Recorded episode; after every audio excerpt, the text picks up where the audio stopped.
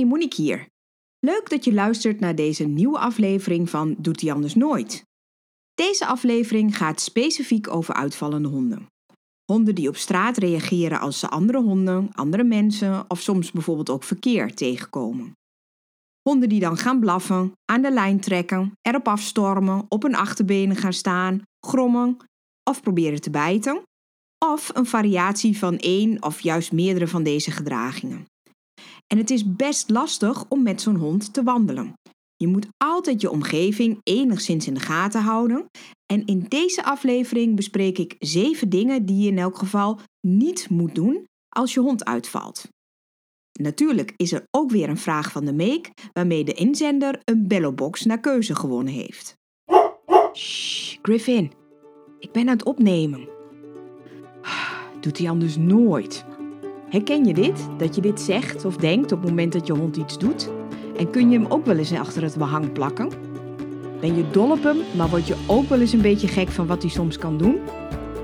In deze podcast Doet ie anders nooit vertel ik elke week waarom je hond dat doet, hoe dat komt dat hij het blijft doen, of misschien ook wel niet, en natuurlijk wat je eraan zou kunnen doen. Ik ben Monique Bladder, gedragstherapeut voor honden. En net als jij heb ik zeker niet de perfecte honden, maar wel de allerleukste. Ondanks dat ze soms dingen doen die ze anders nooit zouden doen. Het is inmiddels een aantal jaren geleden, maar ik heb zelf ook een uitvallende hond gehad. Meerdere trouwens, maar de laatste was Ian, mijn flat-coated retriever. Een schat van een hond, echt een hond naar mijn hart. Maar na 2 hele negatieve ervaringen ging hij uitvallen naar andere honden. Ik weet dus uit eerste hand en persoonlijke ervaring hoe vervelend het is als je hond uitvalt. Om allerlei verschillende redenen die in deze podcast ook nog wel aan de orde zullen komen. En natuurlijk zag ik en zie ik bij een heleboel eigenaren hoe belastend het kan zijn als je hond uitvalt. Wat meestal niet helpt, is dat de omgeving van je hond ook allerlei tips en adviezen voor je heeft. Sommige zijn prima en kunnen zeker geen kwaad. Andere daarentegen maakt dat het risico dat je hond in de toekomst juist meer in plaats van minder gaat uitvallen, alleen maar groter. Daarom bespreek ik in deze aflevering vooral een aantal dingen die je niet moet doen als je een uitvallende hond hebt. Ik wil daarvoor ook het verhaal vertellen van de Labrador Max van Debbie. Max was, totdat hij ongeveer 2 jaar oud was, in de ogen van Debbie probleemloos. Als ze andere honden tegenkwamen op straat, was er geen veldje aan de lucht. Debbie zag, achteraf bekeken, wel eens dat zijn nekharen overeind gingen staan als de andere hond heel dichtbij kwam en ging snuffelen. Borstelen heet dat. Maar eigenlijk ging het altijd goed en was er geen probleem. Tenminste, zo ervaarde Debbie dat. Totdat, toen Max ongeveer een jaar of 3 oud was, er een hond op hem afkwam en het ineens ontaarde in een gevecht. Waarbij Max weliswaar geen fysieke schade opliep, maar hij daarna bij een ontmoeting met een andere hond ineens heel anders ging reageren. Hij maakte zich groot, zijn staart ging omhoog, zijn oren gingen naar voren. En als de andere hond zich maar probeerde te bewegen, begon Max het gevecht. Debbie kreeg van menig eigenaar te horen dat haar hond dominant was. En dat ze hem maar strak moest aanpakken en niet moest accepteren dat haar hond uitviel. Op zoek naar een oplossing schafte Debbie een slipketting aan. Als ze een andere hond tegenkwam en Max zat aan de lijn, gaf ze een rukje aan de lijn als Max begon te grommen.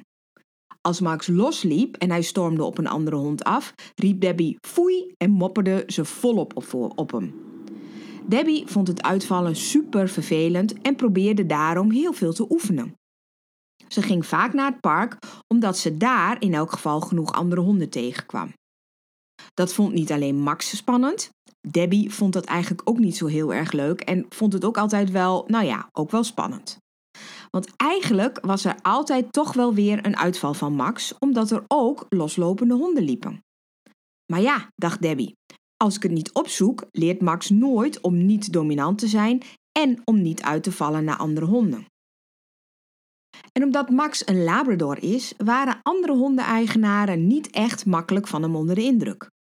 Debbie waarschuwde vaak eigenaren dat ze beter hun hond niet al te dichtbij konden laten, omdat Max dan kon uitvallen.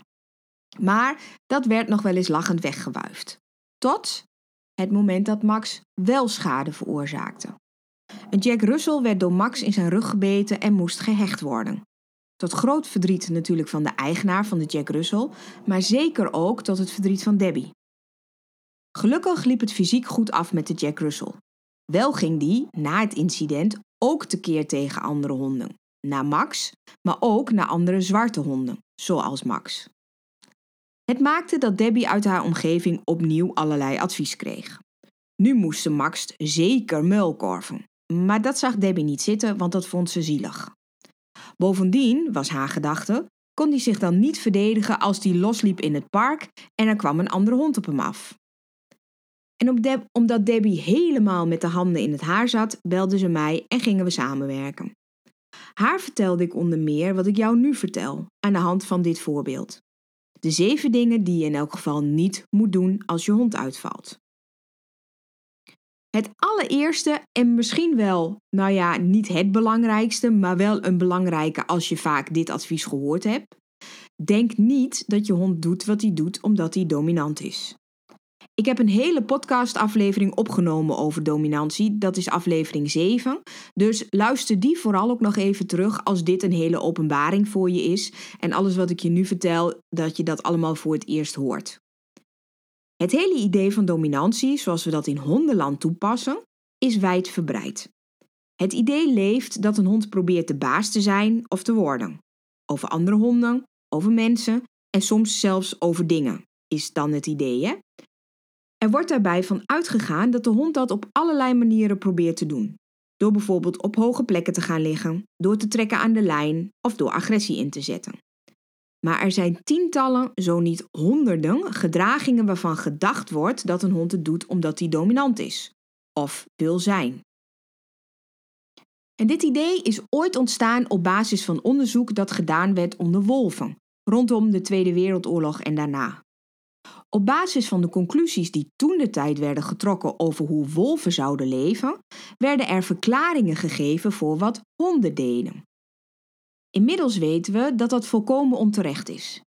De conclusies die getrokken werden uit de onderzoeken naar wolven zijn later door wetenschappers sterk bekritiseerd. Nieuwe onderzoeken leiden tot hele andere conclusies.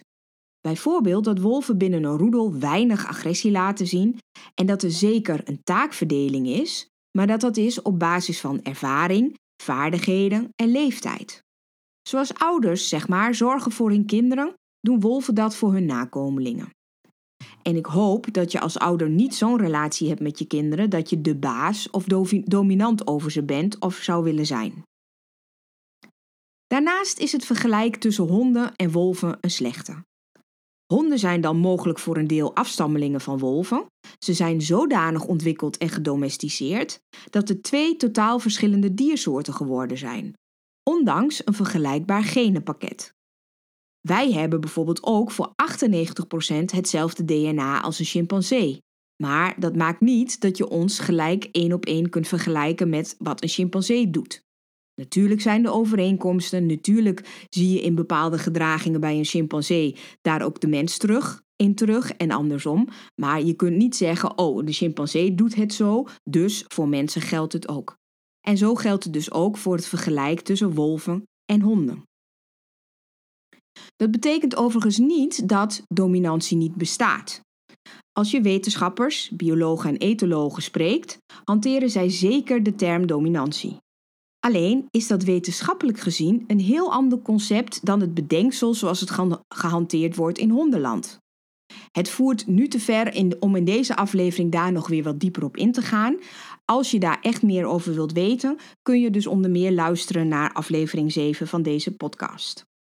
Maar als je al het wetenschappelijke concept dominantie wilt hanteren als uitgangspunt, dan is het met betrekking tot uitvallende honden belangrijk te weten dat dominantie een relatie beschrijft.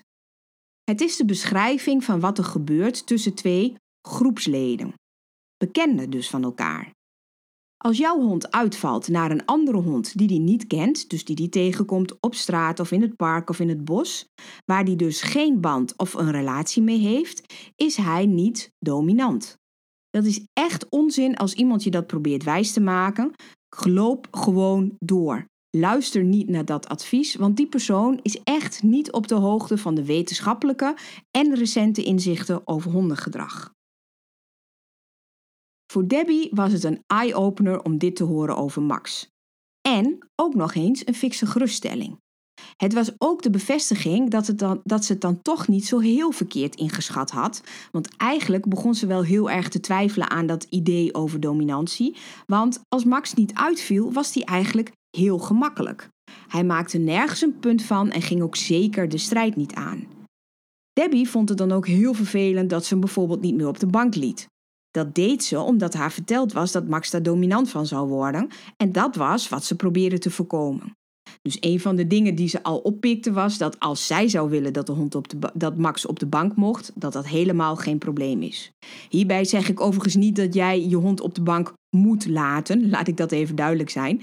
Ik vind het persoonlijk heel erg gezellig, maar als jij allerlei redenen hebt om je hond niet op de bank te willen hebben, is dat vanzelfsprekend helemaal prima. Jouw bank, jouw hond, jouw regels. Maar als je het maar niet doet, dan omdat je denkt dat je hond anders dominant wordt als je hem wel op de bank laat. Dat is wel even een belangrijke, denk ik. De tweede eye-opener voor Debbie kwam toen ik haar vertelde waarom Max uitviel. Want ja, het was dan weliswaar geen dominantie, maar wat was het dan? Nou, dan moet je weten dat in zeker 90% van de honden die uitvallen, dat die dat doen omdat ze op dat moment bang zijn. Ze voelen zich bedreigd, ze zijn bang, ze vinden het spannend, ze maken zich zorgen. En die andere 10%, die doet het omdat ze boos of gefrustreerd zijn of, en dat is eigenlijk nog een kleiner percentage, omdat ze denken dat ze op een prooi jagen. Overigens zijn dit geen vastgestelde percentages, het is een grove schatting van wat ik in de praktijk tegenkom, voordat daar misverstanden over ontstaan en dat die percentages een eigen leven gaan leiden. Maar goed, voor de meeste honden geldt dus dat ze uitvallen omdat ze iets spannend vinden of dat ze zich ergens zorgen over maken of dat ze boos zijn of gefrustreerd. Maar ze vallen dus in elk geval niet uit omdat ze dat uitvallen zelf zo leuk vinden om te doen. Meneertje doet het niet omdat hij het leuk vindt. Hij doet het op dat moment omdat hij zich onprettig voelt, op zijn zachtst gezegd. Bang, boos, maar in elk geval niet oké. En waarom is dat nou zo belangrijk om je dat goed te realiseren? Nou, het maakt, hoop ik, het voor jou makkelijk om een van mijn volgende tips op te volgen. En dat is dat je je hond niet moet corrigeren als die uitvalt. Ik kom daar verderop nog wat langer op terug, maar denk hier alvast even over na. Stel je voor dat je zoon of je dochter ergens bang voor is en als gevolg daarvan gilt. Ga je je kind dan bestraffen voor dat gillen? Of toon je begrip en ga je er alles aan doen om ervoor te zorgen dat hij of zij niet meer bang is? Ga je hem of haar iets uitleggen? Ga je hem of haar steunen? Maar ga je iets doen om ervoor te zorgen dat die angst minder wordt? Zodat ze ook niet hoeven te gillen. Debbie maakte een belangrijke inschattingsfout die ik vaak zie bij eigenaren.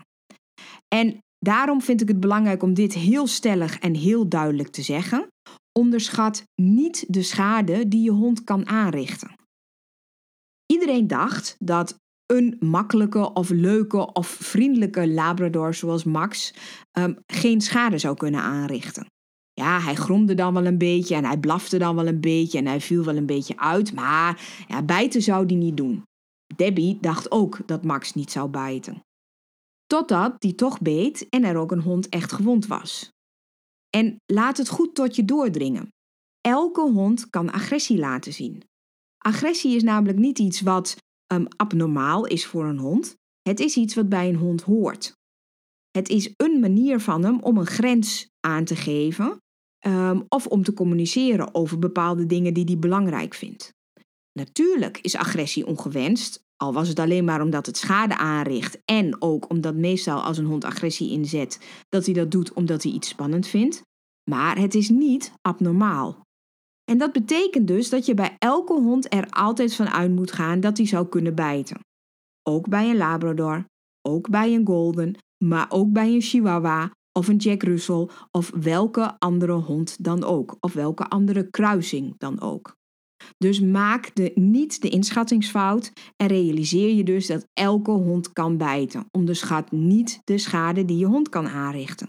Dat is Tip en advies nummer 3 over wat je niet moet doen bij uitvallende honden. En ik vind het belangrijk om te beginnen bij het feit dat je niet moet denken dat je hond dominant is. En dat je niet moet denken dat je hond uitvalt omdat hij het leuk vindt. En dat je hem dan dus simpelweg zou kunnen leren dat hij dat niet zou moeten doen. Als je die 2 punten namelijk snapt, is het veel makkelijker om mijn volgende don'ts beter te begrijpen. Dus wat je beter niet kunt doen. Uit het feit dat je hond het niet leuk vindt om uit te vallen, maar dat hij dat doet vanuit een reflex, omdat hij een bepaalde emotie heeft. Vanuit dat idee komt het hele dringende advies om niet andere honden op te zoeken, of andere mensen als je hond daarna uitvalt, om dan te gaan oefenen.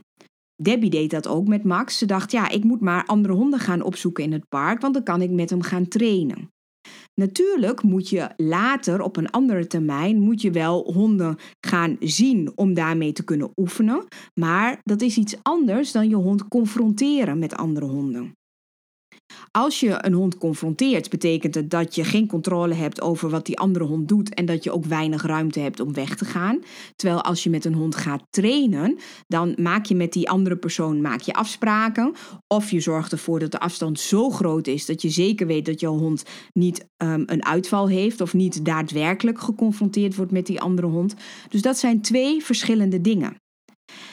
Ga dus, als jij een uitvallende hond hebt, niet naar het bos, niet naar het park. Ga niet naar de plekken waar je kunt worden overvallen door andere honden.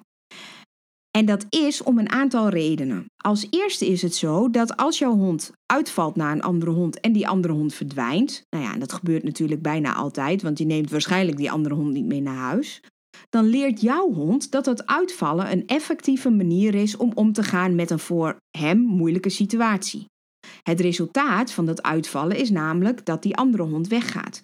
En dat was nou precies wat jouw hond eigenlijk heel graag wilde. Dus hoe vaker jouw hond kan oefenen in het uitvallen, hoe lastiger het wordt om zijn gedrag te veranderen. Want waarom zou je iets veranderen wat werkt? Een tweede reden waarom mensen heel vaak toch wel, ondanks dat ze wel weten dat het misschien niet zo heel erg handig is, toch wel naar een park of naar het bos gaan, is dat mensen denken, ja, maar ja, anders went hij er nooit aan dat hij andere honden tegenkomt of andere mensen of verkeer of nou ja, waar je hond dan ook naar uitvalt. En ik snap het wel dat mensen denken van, ja, anders went hij er nooit aan. Maar ik leg dat eigenlijk altijd uit aan de hand van zwemlessen geven. Als je kind nog niet kan zwemmen, dan ga je, neem ik aan, in eerste instantie het diepe zwembad zoveel mogelijk vermijden. Want ja, of de zee en grote plassen, dat ga je zoveel mogelijk vermijden. Want zolang jouw kind nog niet kan zwemmen, wil je niet dat die in het diepe terechtkomt of in een situatie terechtkomt waarin die zou moeten zwemmen. Dat is als eerste voor de veiligheid van je kind niet zo heel erg fijn. En je wilt ook niet dat je kind leert dat zwemmen iets engs is, iets spannends is. Dus wat doe je? Je vermijdt in eerste instantie zoveel mogelijk het diepe. Daarmee leert je kind natuurlijk nog niet zwemmen. Om te kunnen leren zwemmen zul je in gecontroleerde omstandigheden zwemles moeten geven aan je kind. Dus met van zo'n stok of met, hoe heet die dingen? Blokjes en kurkjes en vesten aan en weet ik veel wat allemaal. Zodat je in gecontroleerde omstandigheden in het pierenbadje je kind kunt laten zwemmen. Zodat die later in staat is om ook in het diepe te zwemmen. Als je je kind elke keer diepe induwt en je met de gedachte, ja, maar ja, anders went hij er nooit aan. Ja, dan is de kans heel erg klein dat hij gaat leren zwemmen. Of de kans is in elk geval heel klein dat hij het leuk gaat vinden om te leren zwemmen. En daar denken we dus ook niet, ja, anders went hij er nooit aan. Nou, zo moet je dat met je hond dus ook zien. Het is zeker niet de bedoeling dat je de rest van het leven van je hond andere honden gaat vermijden. Helemaal niet. Maar als je kans wilt maken om het gedrag te veranderen uiteindelijk, of beter gezegd om de emotie van je hond te veranderen, zul je eerst wat moeten vermijden terwijl je op andere momenten zwemles geeft. Lees dat je op andere momenten gaat trainen. Ook wel belangrijk, want ik lees en hoor ook van heel veel mensen die zeggen, ja, ik ontwijk al heel lang andere honden, maar het verandert niet. Nee, het gedrag van je hond verandert ook niet door alleen maar te ontwijken. Je zult moeten trainen. Je zult aan het werk moeten als je daadwerkelijk de emotie wilt veranderen. Dat komt niet alleen maar met het ontwijken van. Oké, dus het niet opzoeken is een van de dingen die je ook niet moet doen. Iets wat je ook zeker niet moet doen bij een uitvallende hond is je hond corrigeren. Ik heb al iets eerder in deze podcastaflevering iets verteld over dat als jouw kind bang is ergens voor en die gilt, dan neem ik aan dat je ook niet boos wordt op je kind, omdat die gilt. Het zou in elk geval niet pedagogisch heel erg verantwoord zijn, laat ik het zo zeggen. En dat geldt dus ook voor het corrigeren van jouw uitvallende hond. Als eerste is er altijd een risico voor jezelf als jij je hond uitvalt, dat jouw hond in een reactie daarop misschien naar jou hapt of bijt. En denk niet, oh mijn hond zou dat nooit doen, want denk even terug aan een van de andere adviezen die ik gaf, namelijk dat elke hond zou kunnen bijten. Dus een correctie kan een risico zijn voor jezelf. Het kan ook zijn dat als jij een fysieke correctie geeft, dus een ruk aan de lijn of dat soort dingen doet, dat je daarmee je hond fysieke schade aandoet. Nou ja, dat zijn wat mij betreft al meer dan voldoende redenen om een hond zeker niet fysiek te corrigeren. Maar weet ook dat op het moment dat jij je hond corrigeert als die uitvalt, dat je het risico loopt dat voor de langere termijn het gedrag van de hond alleen maar erger wordt. Het kan zijn dat jij voor de korte termijn zodanig corrigeert dat je hond op dat moment stopt met het uitvallen. En misschien denk je, ha, nou heb ik het gewonnen. Maar wat je heel vaak ziet is dat dus voor de langere termijn, dus voor een volgende keer, de reactie minstens nog zo heftig is en soms alleen maar nog heftiger. Nou, ik struikel er bijna over. En ik zal je uitleggen waarom dat is. Ik had al gezegd dat de meeste honden, ongeveer 90% is mijn ervaring in elk geval, uitvallen omdat ze zich zorgen maken, omdat ze het spannend vinden, omdat ze zich bedreigd voelen. Als zij een andere hond zien, hebben ze dus die emotie, laten we het dus even angst noemen, gewoon voor het gemak, ervaren ze angst op het moment dat ze een andere hond zien.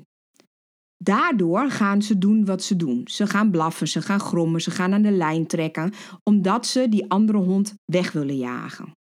Maar dat wat ze op dat moment doen, dat gedrag wat ze laten zien, doen ze reflexmatig. Het is niet zo dat ze gaan denken, laat ik nu even heel hard gaan blaffen, want dan gaat die andere hond al weg. Het is hetzelfde als dat als jouw kind ergens bang voor is en die gilt, die gaat echt niet nadenken, oh ik ga nu even gillen. Nee, dat ontstaat in een reflex. En omdat jouw hond op zo'n moment dus gefocust is op datgene waar die bang voor is, die andere hond bijvoorbeeld, of een persoon of het verkeer, en hij krijgt daarna van jou of een fysieke correctie of je gaat heel erg op hem mopperen, dan kan het zijn dat hij dus een relatie maakt tussen, oké, als ik een andere hond zie, betekent dat dat ik of een ruk krijg in mijn nek of er wordt op mij gemopperd. Hij kan dat heel slecht in verband brengen met dat stukje wat daartussen zit, namelijk zijn eigen gedrag. Jij hebt de bedoeling om het gedrag van jouw hond te stoppen, maar jouw hond denkt helemaal niet na over wat hij doet, dus kan hij dat gedrag helemaal niet in verband brengen met jouw correctie. En als je het nog wat lastig vindt om daar een goed beeld bij te krijgen, misschien ken je wel eens het voorbeeld, het is zo'n verhaal wat je wel vaker hoort, dat een hond bijvoorbeeld achter een paard in de wei aan wil en dat op het moment dat hij naar dat paard kijkt, hij loopt de wei in, krijgt hij een tik van het stroomdraad, dat hij daarna als gevolg daarvan altijd bang is voor paarden. Dat heeft er dus mee te maken dat hij dus die pijn op zo'n moment geassocieerd heeft met datgene waar hij naar keek, namelijk naar dat paard. Betekent niet dat hij niet nog eens keer ergens onder een omheining heen zou kunnen lopen. Want dat gedrag wat hij daartussen zelf zou doen, ja, dat kan hij daar dan niet aan koppelen. En dat betekent dus dat als een andere hond voor jouw hond de voorspeller wordt van een correctie, dat het zijn emotie die al negatief was ten opzichte van een andere hond, mogelijk alleen maar nog negatiever wordt, waardoor het gedrag of hetzelfde blijft de volgende keer, of nog erger wordt. Je kunt nooit exact voorspellen hoe die koppelingen gemaakt worden in de hersenen van een hond. Dus het wil niet altijd zeggen dat het op die manier gebeurt. Maar ik zie het zodanig vaak dat mijn algemene advies is, corrigeer je hond niet als die uitvalt. Want voor de langere termijn loop je gewoon een groot risico dat het gedrag alleen maar erger en groter wordt. En dan komt daar dus nog bij dat ik dat niet zo heel erg aardig vind om een individu te corrigeren voor iets wat hij doet omdat hij bang is. Zoals je, wat ik eerder al zei, hoop ik ook niet je kind straft op het moment dat het gilt omdat het ergens bang voor is. Dan het zesde punt wat je niet moet doen of misschien niet moet vinden als het gaat over uitvallende honden. Heel vaak is het zo dat als ik een advies geef aan een eigenaar van een uitvallende hond die te maken heeft met of een muilkorf omdoen of je hond aan de lange lijn laten of aan een lijn laten, dat ik daar heel veel weerstand voel omdat mensen dat zielig vinden. En een muilkorf of aangelijnd uitlaten is niet zielig. Daar zitten wel een aantal voorwaarden aan. Je moet het wel op een goede manier aanleren en je moet ook als een hond aan de lijn zit wel verder wat over een aantal andere dingen nog nadenken. Dat ga ik zo samen met je doen. Maar in de basis is het helemaal niet zielig om gemuilkorfd of aan de lijn uitgelaten te worden. Als het alternatief is dat je als hond zijnde een andere hond of een persoon eventueel zodanige schade aanbrengt dat je hond bijvoorbeeld in beslag genomen wordt. En denk nou niet dat ik hier de boel overdrijf om je bang te maken. Er zijn gewoon op verschillende plekken, in verschillende gemeenten in Nederland, worden er snel dit soort consequenties zitten er vast aan het moment dat een hond een andere hond of een persoon of zo bijt. En ik vind, moet ik je heel eerlijk zeggen, dat je de maatschappelijke verantwoordelijkheid hebt om ervoor te zorgen dat jouw hond niet een ander kan bijten, of dat nou een ander mens is of een andere hond is. Maar dus los daarvan nog, bescherm je je hond ook als je hem eventueel een muilkorf aan een lijn aan, of de lijn gewoon aanhoudt, zodat hij niet meer loskomt. Dat is dus niet zielig. Als het gaat over de muilkorf is het belangrijk dat je dan een goed passende muilkorf hebt. En het is dan ook handig dat het een muilkorf is waar je nog gewoon voertjes door kunt geven. Want dat is dan qua training ook wel heel erg fijn en heel erg praktisch. Ik adviseer meestal de Baskerville. En die heeft een van de modellen waar je dus ook gewoon voer door kunt geven. En dan is het belangrijk dat je je hond leert om de muilkorf te dragen. Het is wel zielig om die muilkorf om te doen en dan met te verwachten dat je hond dat maar zomaar accepteert en prettig vindt. Je kunt dat aan de vorm van een stappenplan, kun je die muilkorf aanleren zodat hij leert dat het niet vervelend is en dat het hem iets leuks oplevert. En als je dus dat aangeleerd hebt, als je dat met een goed stappenplan gedaan hebt, dan is een muilkorf helemaal niet zielig. Verwar overigens een muilkorf niet met een snuitje. Een snuitje is zo'n ding wat ze bij de dierenarts nog wel eens omdoen, waardoor de hond niet kan ademen, hè, dat hij ook echt zijn bek niet open kan doen. Dat is natuurlijk niet oké als je met je hond gaat wandelen. Een goed passende muilkorf, die zit gewoon stevig, zit wel goed om de snuit heen, maar geeft de hond wel de ruimte om te hijgen, om water te drinken, om eventueel voertjes aan te pakken.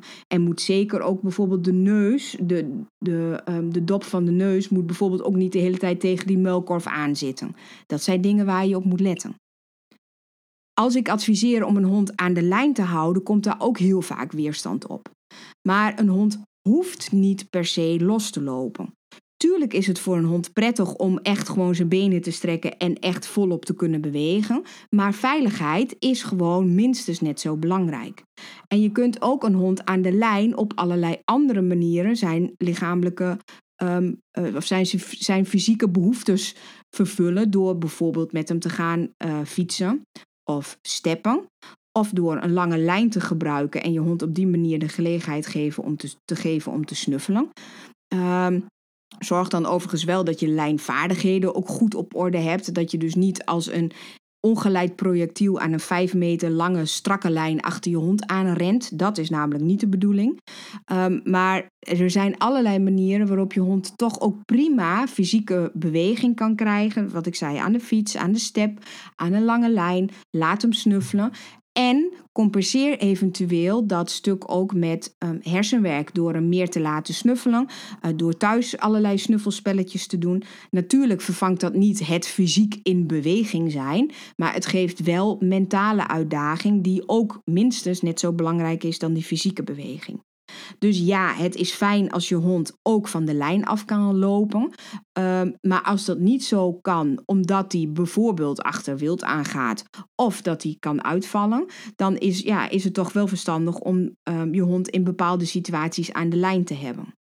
Begrijp me overigens niet verkeerd, mijn pleidooi is niet dat elke uitvallende hond altijd aan de lijn moet. Dat hoeft wat mij betreft helemaal niet, maar Zorg er wel voor dat je dan ergens gaat wandelen waar je een ruim zicht hebt op of er een andere hond aankomt.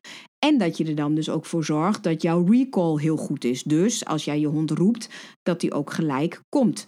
Want dan kun je hem gewoon aanlijnen op het moment dat er een andere hond of een persoon of iets dergelijks is waar je hond op zou kunnen reageren. Zorg voor overzicht, zorg ervoor dat je hond goed op je reageert op het moment dat je hem roept. Dan hoeft je hond wat mij betreft echt niet altijd aan de lijn. Maar maak zelf die inschatting en denk aan die veiligheid. Ja, en daarbij kom ik ook bij de afsluiter. Je hebt 2 prioriteiten als het gaat over een uitvallende hond. De veiligheid van je omgeving en je hond en het welzijn van je hond. En dat is dus mijn afsluitende advies. Als jij zeker weet dat je de veiligheid van je omgeving gewaarborgd hebt, omdat je allerlei maatregelen genomen hebt die ervoor zorgen dat je hond geen schade kan aanrichten, heb dan alsjeblieft scheid aan wat de omgeving denkt over wat en hoe jij doet met je hond. Nogmaals, jij moet ervoor zorgen dat de veiligheid gewaarborgd is, maar als je dat gedaan hebt, als jij ervoor gezorgd hebt dat je hond geen andere honden schade kan aanrichten of personen of fietsers, etc., laat dan alsjeblieft iedereen maar praten over die een mening heeft over wat jij wel of niet met je hond zou moeten doen. Het is jouw hond en zolang hij geen schade aanricht of aan kan richten, heeft de rest er allemaal helemaal niks mee te maken. Ik roep altijd, wat een ander vindt, moet hij vooral naar de politie brengen. Ga je alsjeblieft niet te veel bezighouden met al die meningen, al die adviezen. Want uiteindelijk word je er zelf helemaal krankjorum van. En ga je misschien wel allerlei dingen door elkaar doen. En daar wordt het eigenlijk nooit beter van.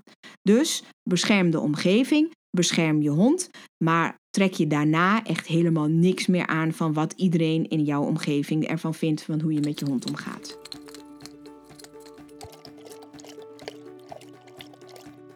De Doet ie anders nooit? Vraag van de week. Hoi Monique, ik heb een vraag. Mijn hond vindt onze straat super spannend. Als ik terugkom van de wandeling en we komen weer in onze straat, trekt hij behoorlijk. Niet dat ik over straat gesleurd word, maar het is echt niet prettig. Wat kan ik het beste doen? Met hem mee om zo snel mogelijk naar huis te lopen, snel tempo lopen, of hem begrenzen en naast mij laten lopen? Voorstrooien in het gras doe ik, maar daarna wil hij toch als een speer naar huis. Dankjewel. Dankjewel Gerda voor je vraag.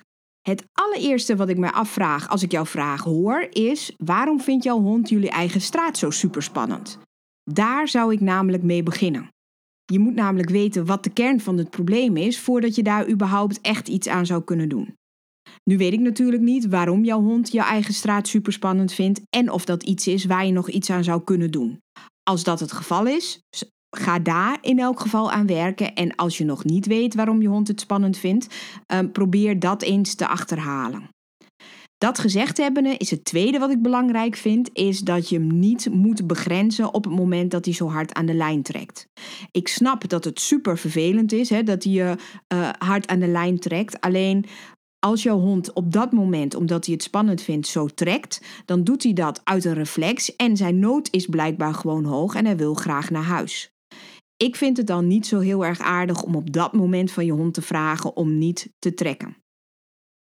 Ik zou er dan voor kiezen om wel stel dat hij wel op hele kleine momentjes keurig naast je loopt of in de buurt loopt of in elk geval niet trekt, om hem dan veel voer te geven. En wat je ook nog zou kunnen doen is elke keer een voertje achter je gooien, zodat hij minder snel naar voren komt, maar wel achter jou blijft en daar elke keer een voertje laten pakken. Dan moet hij natuurlijk nog wel bereikbaar zijn voor voer en dat op dat moment willen. Als die dat niet wil, als dat niet werkt, wat je dan ook nog zou kunnen doen, is voertjes voor je uitgooien. Alleen dan niet ver voor je uit, want dan gaat hij natuurlijk alleen maar harder trekken. Maar kort voor je, zodat het wel elke keer net eventjes het tempo eruit haalt. Dan zou ik verder op andere plekken misschien nog gaan oefenen met het wandelen zonder trekken. Maar het is de vraag of dat daadwerkelijk in die situatie in je eigen straat echt gaat werken. Omdat het daar natuurlijk wel spannend is en de emotie de overhand neemt. Als je nu niks kunt doen aan de situatie waarom jouw hond het in de eigen straat zo spannend vindt, zou je ook nog kunnen overwegen om je hond in de auto te doen en dan naar een andere plek toe te rijden, zodat hij niet meer door je straat hoeft. Of dat je een doggy ride bijvoorbeeld gaat gebruiken. Dat is een soort, verrijdbare bench, zou je haast zeggen. Een bench op wielen, kan ik beter zeggen. Dus dat zou je dan ook nog kunnen proberen. Ik hoop dat hier in elk geval een aantal suggesties voor je in zitten, op basis waarvan de situatie misschien wat makkelijker voor je wordt. En je hebt met deze vraag natuurlijk een Bellowbox naar keuze gewonnen. In die Bellowbox zitten 100% natuurlijke snacks. En wil jij ook een van die boxen winnen? Dan kun je je vraag insturen naar contact@moniquebladder.nl. En als je uitgekozen wordt voor de vraag van de week, win je dus zo'n mooie Bellowbox. Als je nou denkt, ik wil ook wel zo'n Bellowbox, maar ik heb zo niet direct iets te vragen. Dan heb ik nog iets leuks voor je. Want als je naar bellowbox.nl gaat, kun je daar de kortingscode BLADDER gebruiken. Let er wel op, het zijn alleen maar hoofdletters moet je dan intikken. En als je die kortingscode BLADDER dan gebruikt bij je bestelling, krijg je 10% korting op elke box naar keuze. Met uitzondering van de themabox. In deze aflevering heb ik je verteld over de 7 dingen die je in elk geval niet moet doen als je een uitvallende hond hebt. Een aantal dingen hebben te maken met wat er gezegd en gedacht wordt, vooral in je omgeving vaak. En dat je je daar eigenlijk vooral niet al te veel van aan moet trekken. Ik heb je ook een aantal praktische adviezen gegeven. Nu weet je natuurlijk nog niet wat je wel moet doen als je een uitvallende hond hebt, maar daarover heb ik ook al een aantal podcasts gemaakt. En je kunt nog meedoen aan de gratis Snuffel Challenge van 29 mei tot en met 2 juni 2021. Hierin leer je een van de manieren om uitvallen te voorkomen. Ga daarvoor naar moniquebladder.nl/snuffel-challenge. Wil je verder praten over dit onderwerp of over ander probleemgedrag? Word dan lid van de gratis Doet ie anders nooit club op Facebook. Bedankt dat je hebt geluisterd naar Doet ie anders nooit. Ik hoop dat ik jou en je hond wat verder heb geholpen. Wil je geen enkele Doet ie anders nooit missen? Abonneer je dan op mijn podcast en nog beter, laat een review achter. Zou ik super blij mee zijn. Wil je dat ik jouw vraag ook beantwoord in deze podcast? Mail dan naar contact@moniquebladder.nl. Tot volgende week!